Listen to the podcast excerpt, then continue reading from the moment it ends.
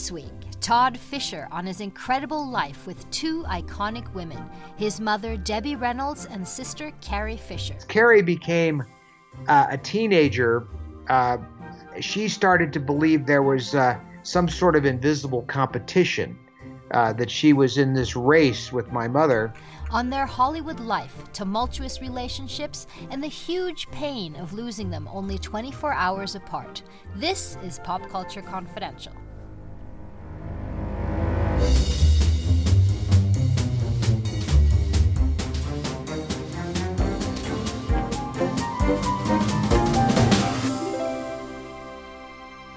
Hey guys, welcome back. This is Christina Yerling Biro. So, once in a while, a book comes along that engulfs me completely. Todd Fisher's book, My Girls, is one of those.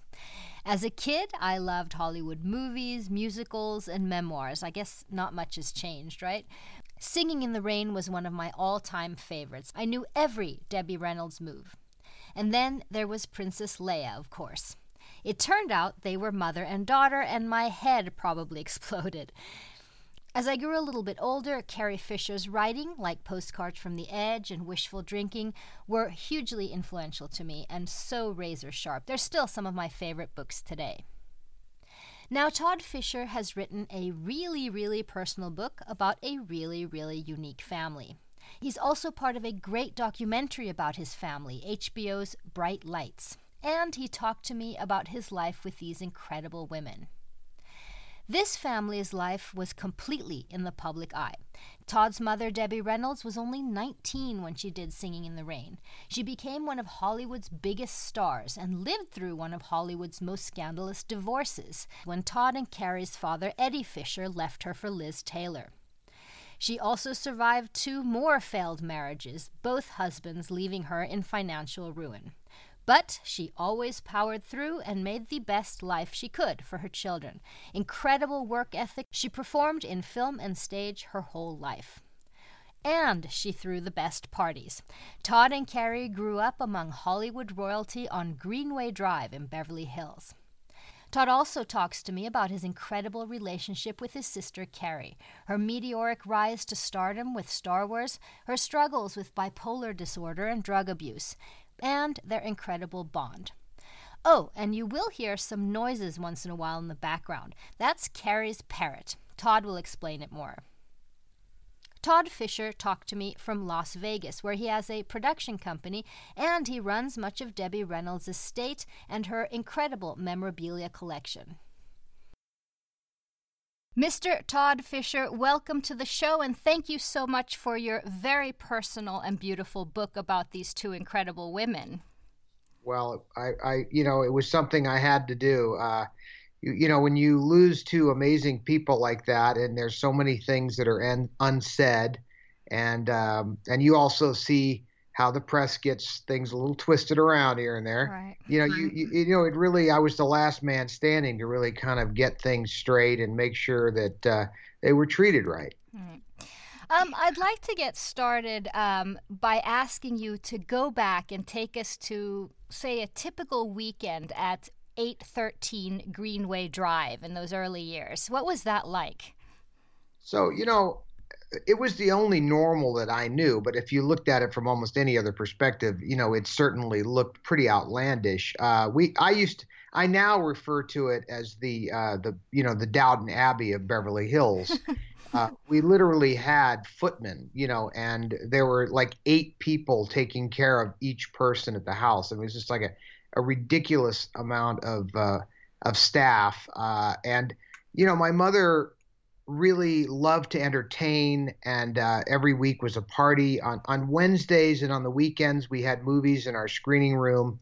And this was long before you had Turner Classic Movies. We had Debbie Classic Movies, and it was our version of film school. My mother literally every Wednesday we had to watch her choice of what she deemed to be an important movie. And oh, there's sound effects. That's oh, Archie. That's I Archie the parrot doing Star Wars sounds. He was Carrie's parrot. That's right. So for he, I've had Archie about 25 years. Before I had him, though, he was Carrie's parrot, and he learned certain sound effects that he feels compelled to do whenever I'm on the phone. So you'll hear from him occasionally. And what's kind of cool about it is a parrot is an African gray parrot. He keeps so many people alive, including Carrie. Uh, you know, there he goes That's again. Touching. He, he, has, he has he he actually you know when he does speak, he speaks in your actual voice. Oh wow! So it's really quite chilling at times. You know when you hear voices from people you know have moved on. Uh, but but he's kind of a special character in our family, and uh, he's so special. He has his own trust fund because he's going to outlive everybody. Okay. you know, Winston Churchill's uh, parrot's still alive. He, he rambles on about What? the Nazis. Yeah, so you know, so I always thought that was kind of amusing, but it made me realize these parrots, you know, are truly family members and uh, need to be cared after long term. This, But anyway, back yes, to back to Greenway. You know, she would throw these very uh, elaborate parties, and and many of the Hollywood luminaries from the MGM studios would come. And uh, when we were very young, Carrie and I, we didn't really understand who these people were exactly. So here you had all these amazing celebrities, you know, Jimmy Stewart and Bette Davis and Katharine Hepburn or whoever.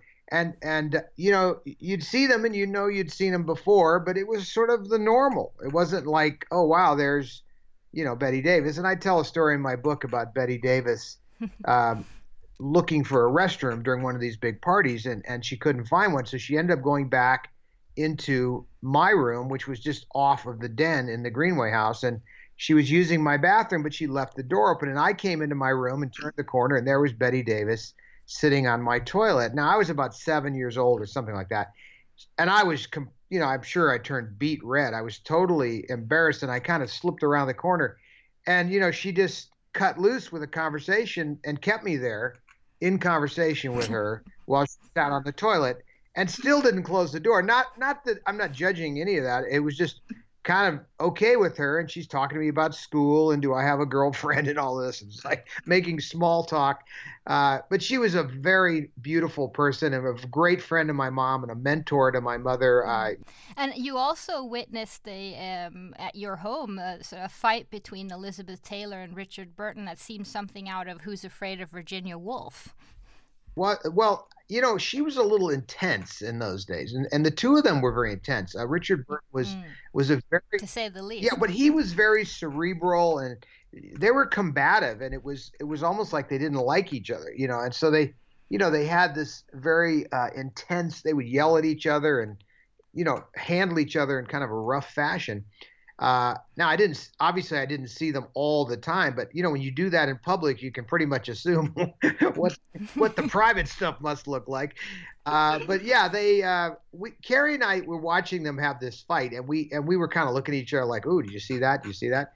And and then you know my mother kind of broke the fight up like, "Hey, you know, take it outside," like you would say in a bar, you know. But they went upstairs into my mom's bedroom, and you know clearly uh, what we now know to be makeup sex was going on, and they came back down lovey-dovey, and uh, you know we didn't know what we were looking at. It, it took years for my mom to explain to us what we had seen.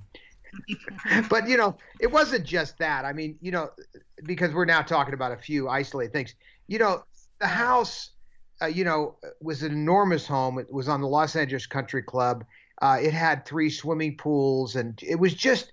It it was like everybody wanted to be there. All my friends wanted to be there, but not just because it was this big, elaborate house, but because it, it really, my mom did create a bit of magic, you know, with the household. The Mhm. way she ran the household, uh, the entertainment was just constantly going on.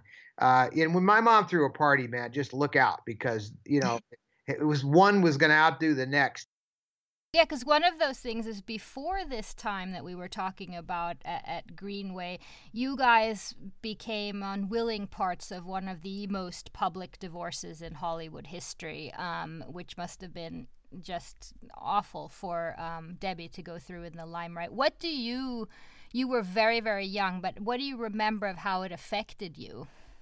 Well, I don't, I didn't. I was only a few months old when it began, so to speak. Uh, as Carrie puts it, you know, uh, my as you might know, or those of you don't know, I'll explain it briefly. But Eddie Fisher, my father, uh, was best friends with Mike Todd. Mike Todd was married to Elizabeth Taylor. Elizabeth Taylor's best friends with my mom. They go to school together on the lot at MGM. They're all best friends. It was a great double dating team.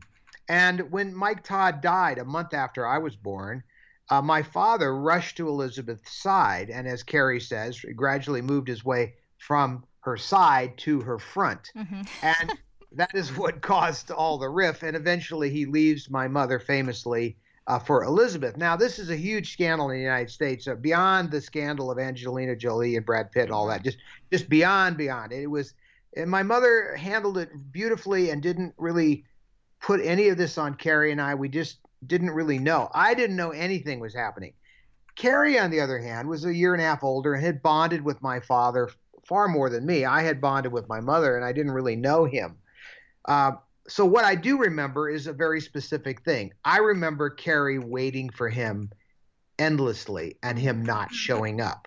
And I remember that annoyed me and even made me mad, even when I had the simplest of feelings when I was in single digits, you know, age wise. Right. It was very, it was, it that hurt me. That bothered me. Kids I, feel I just, those things. Yeah. And well, you know, and Carrie and I were super tight. You know, I mean, we were, as, as I tell the story in the book, I was literally brought into this world to be Carrie's companion. My mother did not want Carrie to be an only child. So, uh, eh, you know, um, yeah, she may have wanted a second child, but the primary thing was there was no way she was going to have an only child, and Carrie needed. Uh, she didn't know it was going to be a boy in those days, obviously, so we, we rolled the dice there, and uh, and that, I was Carrie's companion, and, and truthfully, that was how we lived our lives all the way out. Uh, mm-hmm. we were all best friends, and I think the documentary shows a lot of that, uh, the Bright Lights documentary, yes. and you know, I, my involvement in in Carrie's world was really that of a confidant and best friend when we were little. There were times when Carrie and I were at odds with each other, uh, primarily due to positions I would take in regards to uh, drugs and other things like that. But you know, we always got past it, mm-hmm. and we always mm-hmm. we always had this deep connection that siblings have. Whenever the call came in, whatever it was, wherever it was, I was on a plane, I was there because she was my sister, and and there was nothing ever going to get in the way of me looking after her and protecting her. It was just part of my DNA. Mm-hmm. Uh, you know, I'm I'm fiercely loyal. My mother was fiercely loyal. We learned it from my mother, and uh, God help you, you know, if you got in the middle of all that. right. I have to say, just so so the listeners understand how, how loyal your mother is, what we were talking about Elizabeth Taylor and Richard Burton at your home, that, that story you were telling in the beginning, this was actually after um, the uh, your father and her marriage. So your mother actually, you know, became friends with her again or, or rekindled that relationship even after that.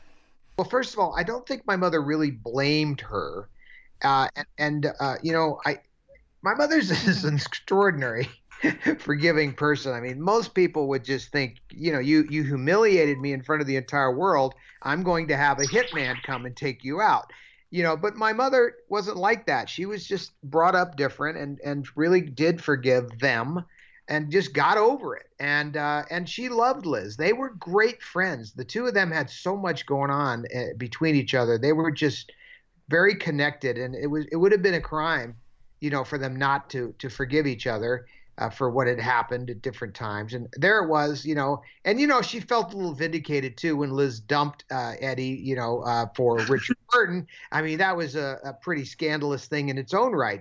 Is it possible for you to describe your view of the relationship between Carrie and Debbie? Well, in a word, it's complicated. Uh, you, more words, you know, what had happened uh, when Carrie was very young, they, it was it was very typical mother daughter stuff. When Carrie became a teenager, uh, you had typical, uh, you know, issues between mother daughter. Uh, Carrie, you know, really loved and always wanted to be in show business. She loved it. She loved being on the stage. She loved entertaining. She she just always gravitated towards that. It seemed like she knew that that's what she wanted to do pretty young. Now, when Debbie started to sort of manage her, you know, she wanted to go the other way. Whatever Debbie said, she wanted to go the other way. Uh, this is not unusual, you know, no. at, at the teenage years. Now, we at the time didn't know that she was also starting to show signs of bipolar disorder. We saw mood swings where she would have a, uh, she could be very uh, almost off the charts uh, uh, on the high swings of moods, and then later be extremely quiet and depressed. And these swings got wider and wider as the years went on. Now, as Carrie became uh, a teenager, uh, she started to believe there was uh, some sort of invisible competition, uh, that she was in this race with my mother.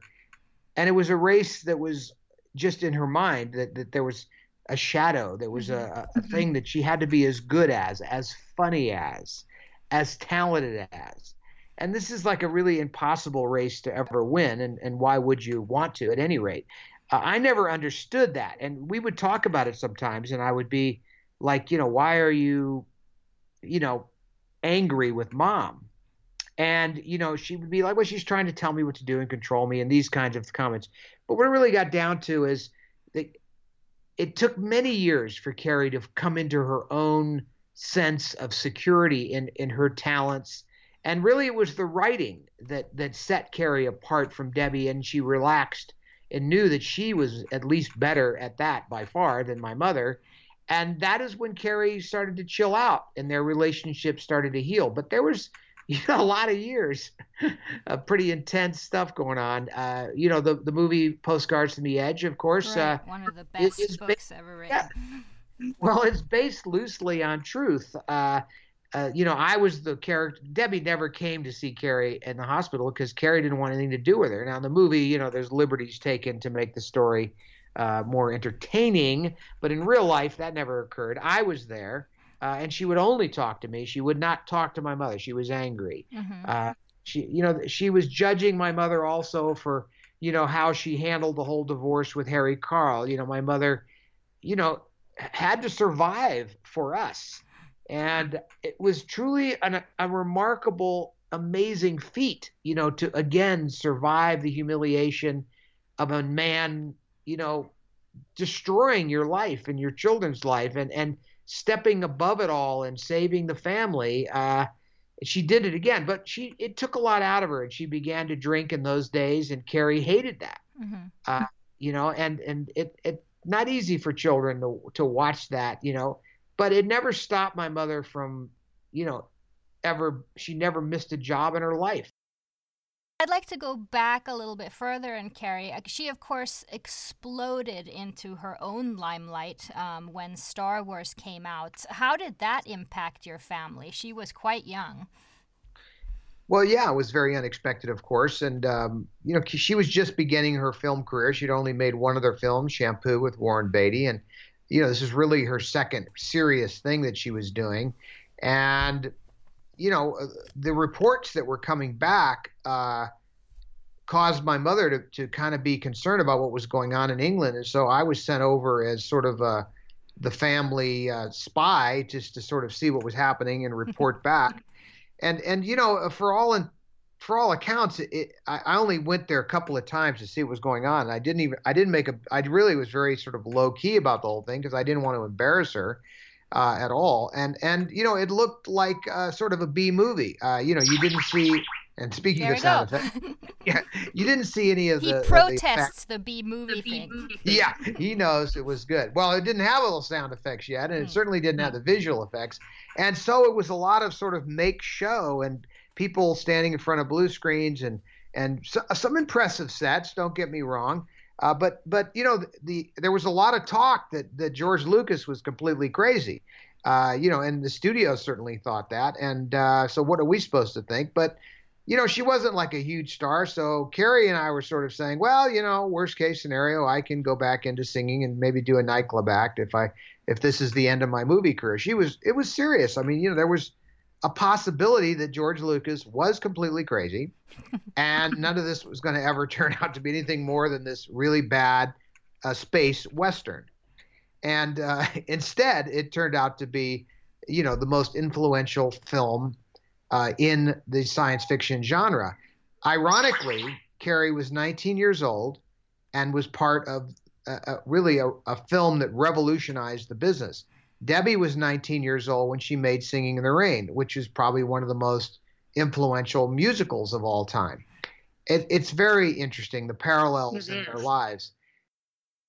But when when Star Wars came out and she she sort of the coming years received it, how was Carrie herself at that level of personal fame? I mean, you always grew up not knowing anything else, but but when she herself became, you know, the focus of all the attention. Well, I think she liked. Uh, I think she liked the stardom. I don't think she. Uh, you know, most people that fall into the entertainment industry don't calculate the loss of privacy. Uh, many complain about it. Now, now Carrie couldn't uh, plead ignorance because my mother was very, very connected to her fans. And she let Carrie and I know at a very early age that the fans were very important to her and had to be considered our extended family and therefore deserved a part of her time. And we had to make an allowance for that. Mm, uh, that's and, so interesting. Well, uh, the, the, literal story is we're walking down the street in Beverly Hills. Carrie and I are maybe six or seven years old. We're going to go to the toy store, and and we've been told we get to pick out one toy each, and we're going to go into the store, and we're ten steps away from the front door, and some fans walk up and want autographs, and they want to talk to Debbie. And Carrie and I are pulling on her. Let's go into the toy store, and she is stopping us, overpowering us. Then she kneels down and pulls us down to her face, eye level. She comes down and she says, no, she says, without these people, I don't have a career. These are our hmm. extended family. I'm going to, we will take and make allowances and time for them. Mm-hmm. And you will be mm-hmm. patient and wait. And it began right there, our education as to where the fans belonged in this in our lives. And to the bitter end, that is how Debbie treated her fans. She I never saw her one time, even if she was sick, I never saw her not listen to the story and sign the autograph. And and and and some of the stories were oh painfully long. Right. You know, right. Debbie, you remember I, I met you in Detroit in, in 1967 at the such and such a thing and you know, of course you don't remember. No, but, but a huge paid, experience for the fan. Yes. Now Carrie did not initially embrace this concept. Mm-hmm. It was a bit of an annoyance to have this fan base, and and and some of the fans are a little more intense than others.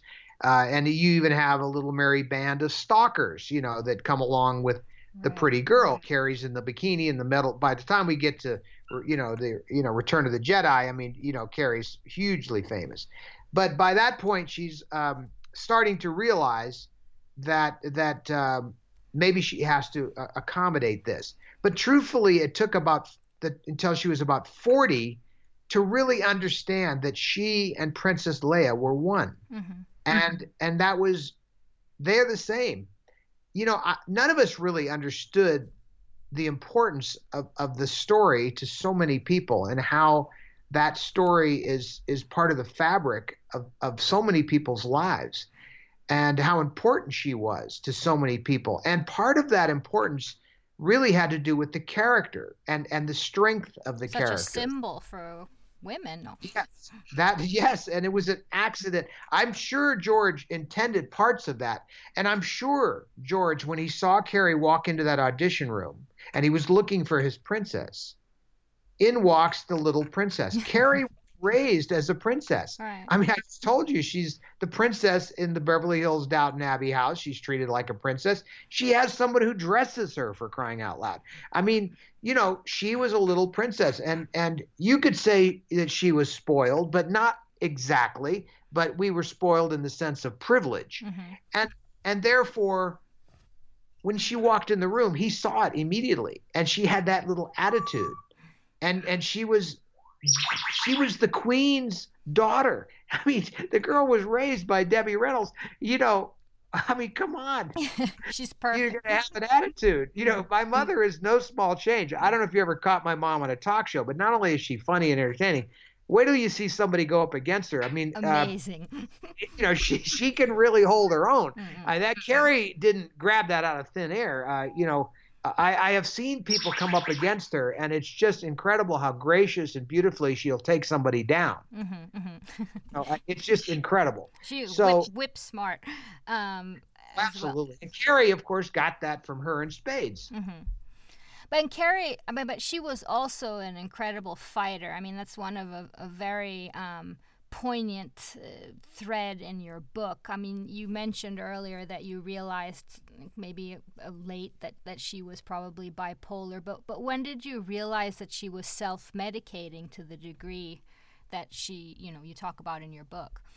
Well, I, I, I talk in the book about you know us as teenagers smoking some pot and trying different drugs. And you know it seemed very harmless and it was the 60s and 70s and mm-hmm. you know nobody mm-hmm. really thought much of it at the time and and certainly didn't realize that it was going to have a larger impact on her.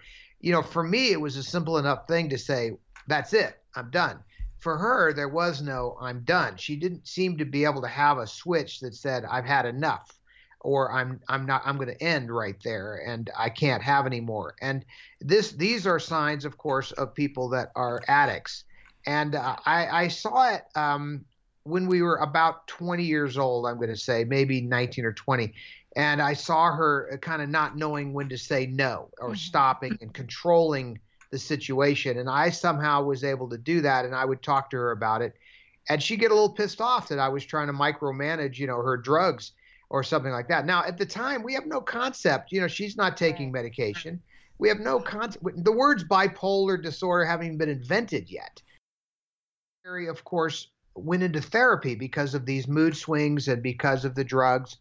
And I think the the first time that it, I got woken up to this is she had an overdose, you know, and uh, this is the story that you see in Postcards from the Edge. It was actually the first time that, that it ever happened, and I was the one actually uh, that was with her in the hospital, etc. And you know, it was a very sobering moment for for her and me mm-hmm. and my mother because we came what we perceived to be the possibility that you could lose her from that. And that's a scary thing when you're a family member and you realize that your daughter, your sister is is out of control and you could lose them at any moment or their behavior could result in in damage to themselves or others. And so she goes into rehab, and I go with her, and I'm the family member in the rehab, and everything is great for a few years. And then uh, she starts to slip back. When you and your mom had that realization that you were that you mentioned that you realized that you could actually lose her, did it change how you were with her, your relationship oh, with her? I never, you know, I never even took a I mean, I never did anything with her ever again. Mm-hmm. And I mean, just uh, that you would worry about her and, and, and you know. Oh, yeah. There was always a cloud, mm-hmm. a potential, you know, that was there. We both talked about it, you know, and, you know, the truth is when you look back on all this, you know, the fact that we had her for 60 years is, is a bit of a miracle when you consider some of the extreme things that occurred. Also, some of the, some of the the people that don't make it that long. I had plenty of friends, right. you know, and they didn't make it. I got Carrie and I both had a lot of friends that that didn't get that far into the game. So I feel fortunate that we had her. I I, I really do. At the same time, I can tell you, I feel really shortchanged. I, I really she was at the top of her game. Uh, she was in just remarkable form. I mean, her her her I, she was just peaking as a talent, and and and so when I walked through her empty home, and she's not with us, and I I think to myself, wow, it's terrible. It's a right. it's a huge loss. It's a waste. It's just not right. And and it's my mother knew. She always used to say, "I don't want to outlive my children." Mm-hmm.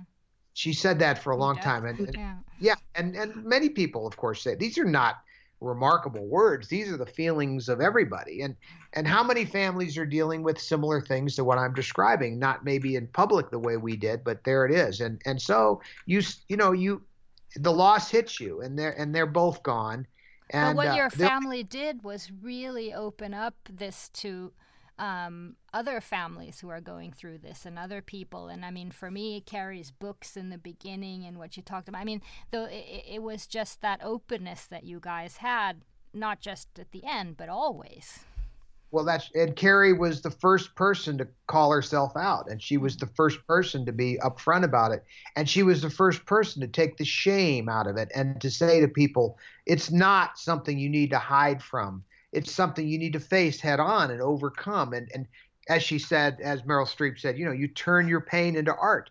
I mean, wow. I mean, the quotes, the the the stuff that she created in the face of this adversity is so remarkable that uh, you know it was miraculous and and those are such beautiful examples both of them in their own way you know but in some ways carrie was a little bit more remarkable because she did all that she did while having a mental disability. That is amazing. My mother and i never you know we, we don't know. You don't walk in those shoes. I don't know what that's like. I mean I, I know what it's like as much as you can from an observation perspective but nobody knows unless you live there I have to say, because now that you mention, I've read a lot of biographies. I've talked to a lot of famous people and relatives of famous people, and I don't know how to quite put this, but you yourself, you seem so grateful. Um, you have such perspective, and you came out very level-headed and unscathed from this, um, um, traveling with your RV and talking beautifully about your life. Why, why do you think that is? well, I mean, I think my mother was that way. My mother and I were pretty tight, and and I consider myself to be a lot like my mother. I mean, not in that, you know, I'm not. No one's saying that I, you know, eh, you know what I'm talking about as a person. As and I, there were there were attributes that my mother had that were just something to behold and something to aspire to. And she lived a great life of charity, and and she lived a, a life of of giving and she shared with other people. She was so kind and, and so giving, and the, the the works that she did on this earth were truly remarkable. And and so to live in that, you know, you talk about living in the shadow. I mean, live in the shadow of that and observe that and learn from it. And and so I've I've tried to to hold to her standards. They're high standards. Mm-hmm. Believe me, they're they were they were very high. And, but and your Carrie sister, I, your sister did write in one of her books. Um, I don't know if I'm quoting it correctly, but you were the hogger of all the sanity available in the ah. freak family. yeah, you're right. You? That is the right quote. And yeah, well, and she in her first book she said, "My my brother moves through life." in smooth, easy paces. Hmm. Now, it's interesting that that's what she observes. And the truth is, I was kind of the designated driver for the family. You know, someone had to hold the keys. Right. You know, at, right. at times we were coming off the rails in every which direction. So somebody had to drive. Um, and the thing about Debbie is, I mean, not only, I mean, she survived these three marriages. I mean, men who stole money from her and infidelities, and she worked her ass off. Sorry for my expression. Yeah, she uh, had right. to sell your beautiful house and rebuild your lives again and again. Um, but the one thing, um, tell me if I'm right, of, of, in, that I seems to get from your book is that the stroke she had in, in 2015, where she actually soon couldn't perform again, that that was really. Um, to not be able to perform was what was really devastating for her. Yeah, oh, for sure. I mean, I I used to, you know, as much as it was incredible that she came back fully from the stroke, it was remarkable uh, I, you know, I still knew that there was an element of her life missing that was something that she had had always, and it was like taking away her light. Uh, and and and I, I didn't, I, I she couldn't she was just not who we all knew her to be. You know, there was a remarkable piece of her missing. As Carrie says in Bright Lights, she falls from a greater height and and that's such a great description. The fact that they that they died within 24 hours of each other's i mean that was overwhelming for us you know fans on the outside who, who had followed them and, and loved their things. But i cannot begin to fathom how overwhelming it must have been or must be still for you and to write about it. Um, how your mother you write that your mother had a premonition actually. Can you t- tell us she about actually that? Yeah, she. My mother had dreams all the time, and, and when she would come to us, both Carrie and I, and she would have dreams about things. You know, at a certain point, you, would be like, "Oh my God, now what is it going to be?" Because this, you know, she could talk about something, and most of the time it came to pass. Sometimes it was relatively minor. Now, this particular time, she says that she had a dream. She really needed Carrie to get home right away because she was very concerned because she had a dream that Carrie's plane went down and she didn't survive. And I said to my mom, look, you know, she'll she'll be home soon, and she's coming, you know, on a, a giant, you know, airplane. I mean, these planes just don't go down. I mean, it's mm-hmm. not, you know, the odds are beyond incalculable. I tried to console her, and she goes, "No, I mm-hmm. had this. I had this dream." Well, we kind of shuffled it off, but it was certainly on our minds that she had had another dream. Now, ironically, not even ironically, just miraculously, you know, Carrie did die on the way down. Mm-hmm. They were on descent into Los Angeles. So, in a way, the dream was real and did. I mean, Carrie had, you know, she she was kept alive a few days. We don't know what condition she was in when they were keeping her alive, but you know, on that mm-hmm. airplane, she had had a stroke. I mean, her heart had stopped for quite some time, even though there were doctors there and all that. I mean, nobody knows. Technically speaking, she had died on that airplane. Mm-hmm, mm-hmm. So she Did died. Did you guys know that she was, you know, using and feeling uh, in, in the way that she was before this? Well, I mean, because as you were saying, she was at the top of her game. She yeah, well, just been filming so Star Wars. She, you know, she used to the word she used to use. She she would dabble. You know, mm-hmm. uh, so I call it self medicating. You know, she would regulate the regular medications uh, that she was getting from her psychopharmacology people, and she would add her own little things to kind of stabilize it. The truth is, she was pretty much an expert at at controlling these moods. Only she knew what it was like to be in there, and she became very adept at that. It's a slippery slope, though. You know, you're playing with, you know, you're not a doctor at the same right. time. You're the only one living in there. Uh, I, I'm, you know, Carrie, Carrie, uh, as you know from the autopsy report, had drugs in her system. Uh, you know, however, they it wasn't like she was on the airplane doing drugs.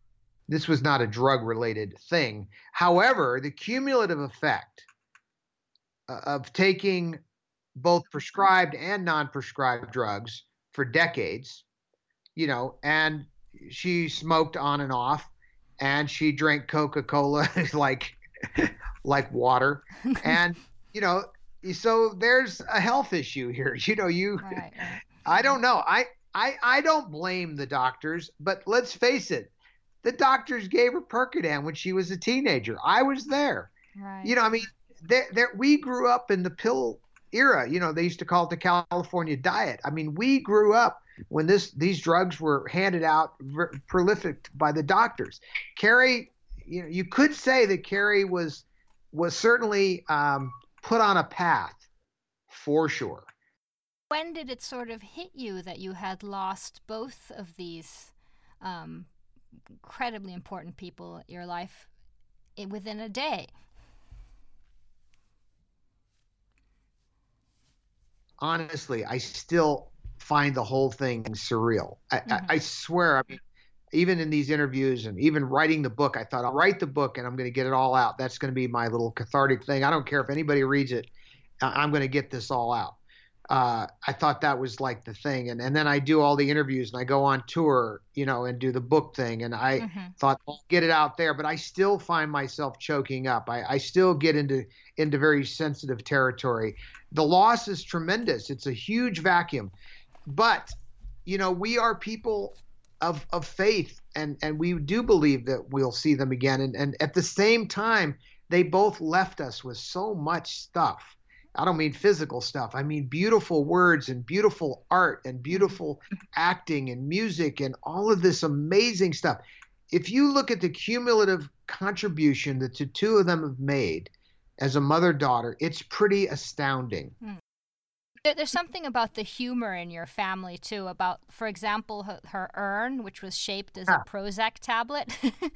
well, I mean, is... look, the story of the urn is actually somewhat interesting. The urn was actually something Carrie had bought at an antique store in our 20s, and it was one of her prized possessions. It was about a 18 inch long porcelain Prozac pill, and it was a display piece, you know, from a pharmaceutical company. And she just thought it was the funniest thing ever. And she had schlepped it around from house to house, and it was always on a prominent place in her house. And so when she died, Billie and I, my niece, we were out trying to figure out what are we going to put Carrie in. And we looked at all these different things, and I mean, uh, we just kept saying, "Oh, there's no way she would hate that." Oh no, no, no! And the, you know, there was some salesperson trying to sell us on stuff about, "Oh, this is very lovely," and we're like, "Oh, you don't understand who we're talking about here. Lovely is not where Carrie's going to want to be." You know, Debbie's a piece of cake, you know, but but Carrie, no way, uh, that can't be. And we gave up, and we went home. We're standing in the kitchen at Carrie's house, and and and I'm looking, and I'm talking to Billie, and I'm looking, and I, I, I in the background in the other room, I see that pill sitting on top of this cabinet, and I thought, I have it. Mm-hmm. And everybody went, "You have what?" I, I, I have it. This is it. And I go and bring that back, and everyone, oh my god, that's perfect. I mean, that's that's just a beautiful and funny and and it just seems you know from the outside without just a perfect send off for Carrie. I think she would have loved that. I know she would have, and I can also tell you that we had no idea when we bought that Prozac pill that this is where it would end up. yeah. Um, and and of course there you know memorials and funeral. It was just so much love, so many people, almost like back in the Green Day, um, Greenway house times with just so much beauty. I mean, that must have been something that was a bit healing for you as well. Yeah, I knew I had to do that, by the way. My mother, in her uh, handwritten instructions to me, originally had said, I don't want any big funeral party events of any type. I, she was very specific. But I also knew that she didn't know that Carrie was going to go first. And I also knew that she didn't think it was going to be together. And I knew that if it was about Carrie, she'd want to have one hell of a party. So uh, I just took it upon myself to ignore her instructions and to put on uh, one hell of a show and a party. Mm-hmm. and, you know, that's what we did. And I, I approached it like that. I knew that's what she would want. Uh, a Carrie loved parties too. And, and the two of them, you know, would have loved a party. And of course, a lot of great friends came and said beautiful things. But at the same time, we had some remarkable entertainment that was very customized, you know, to them and for them. And the music was just unbelievable. There were a lot of tears, but there was a lot of laughs as well. It was it was a good send off, and I I had to do it for me if nobody else. But I knew I was doing it for the fans. It was that extended family that needed to be that needed to go through all of that. We all needed to go through it so we could feel like it was it could be put to rest. It was, and that's of, what your mother would have loved that you thought of that extended family. Oh, for sure. I know it's it, it's in my DNA at this point. I mean, right. there's no way around it. You have a beautiful, beautiful thank you at the end of the book, um, which really made me cry to to Carrie's daughter, your niece Billie, um, where you basically say that you know you got to keep Carrie a few extra years probably because of because of Billie. Um, her life has certainly been in the limelight and the, of all three of you and of, of her grandmother and her mother and fame and all the things that happened. What do you think is important that she know going forward into this famous life that she has? She's always you know, famous I, in her own right now that she has an acting career, but well, and you know, she didn't know she wanted that and until more recently and and you know, I she's extremely talented and she's a lot I think actually and this is just my opinion, she's a lot more like my mother than she is my sister. Uh, mm-hmm. Uh, in, in many ways, uh, you know, she's a remarkable girl. She's been through so much, and she's handled it so beautifully. Uh, and you know, I, I just, cannot imagine what it would be like to be half my age and dealing with this. Finally, it was just uh, revealed, I think it was a week ago or two weeks ago, that J.J. Um, Abrams actually said in a statement that Carrie will be in the next um, Star Wars movie. Um, uh, uh, how do you feel about that? Was it happy news well, or? Oh no, we're thrilled, and you know, oh, yeah? You you know that I was a year and a half ago, I was clamoring about this, you know, mm-hmm. and uh, there's some stories that were actually written where I had been talking about this a year and a half ago, and and uh, I had suggested that you know that people look well, we could look at CG, we could we could look at uh, you know a lot of different things, including the the unused footage and all that. It, I I did it on an on camera thing where I talked about well Disney, you know, rejected that and said that you know he's out of his mind and I don't know what he's talking about. And you know, as it turns out, uh, because of J.J. Abrams going through all the footage, you know, he really and they and they've re-engineered the entire script to go with that footage. You know, it turns out to be uh, not only feasible, but something that I think is going to be really magical to have Carrie starring in the next film. She's going to be in the movie more than Mark Hamill, and and it's really yeah, and it's exactly, and and it's kind of we we love it. I mean, as her, I can speak for myself. You know, as as her brother, I just see her the, that she and Princess Leia are inseparable. I see that that her story is such an important part of the story, and and and and I think that it's you know, clearly a great thing to have her play this out all the way. Yeah. And I mean, uh, that character, she could never, ever, ever be recast. That's for sure. Oh no! I mean, there's only one Carrie. I mean, it's no. it's impossible. And and I and I I know they realize that, but uh, you know, they were probably just looking at how do we just move around this whole thing. And and uh, I think the fans were very outspoken as well. You know, we're like, wow. I mean, you know, we have to have this. This is so important. What do you, how can it be done?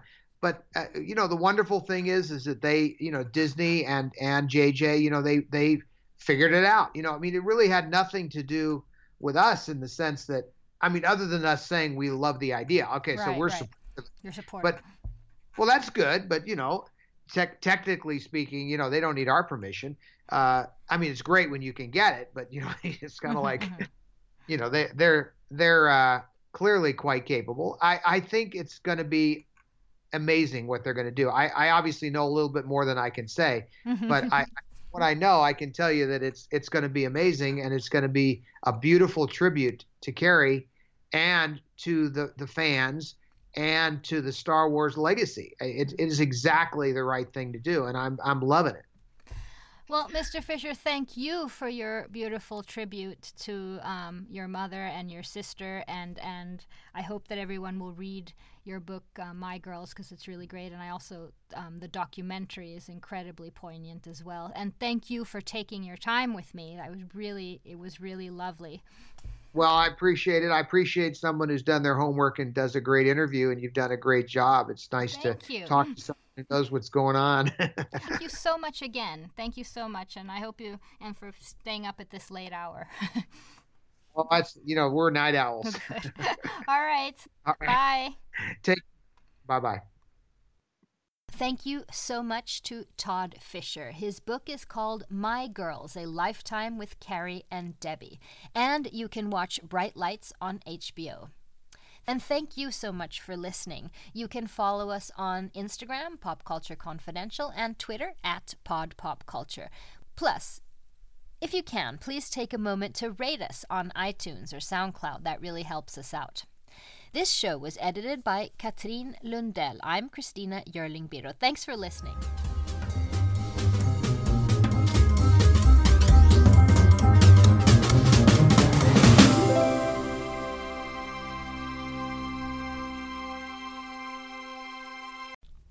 You know, a lot can happen in seven minutes, and luckily, that's how long it takes me to tell a story.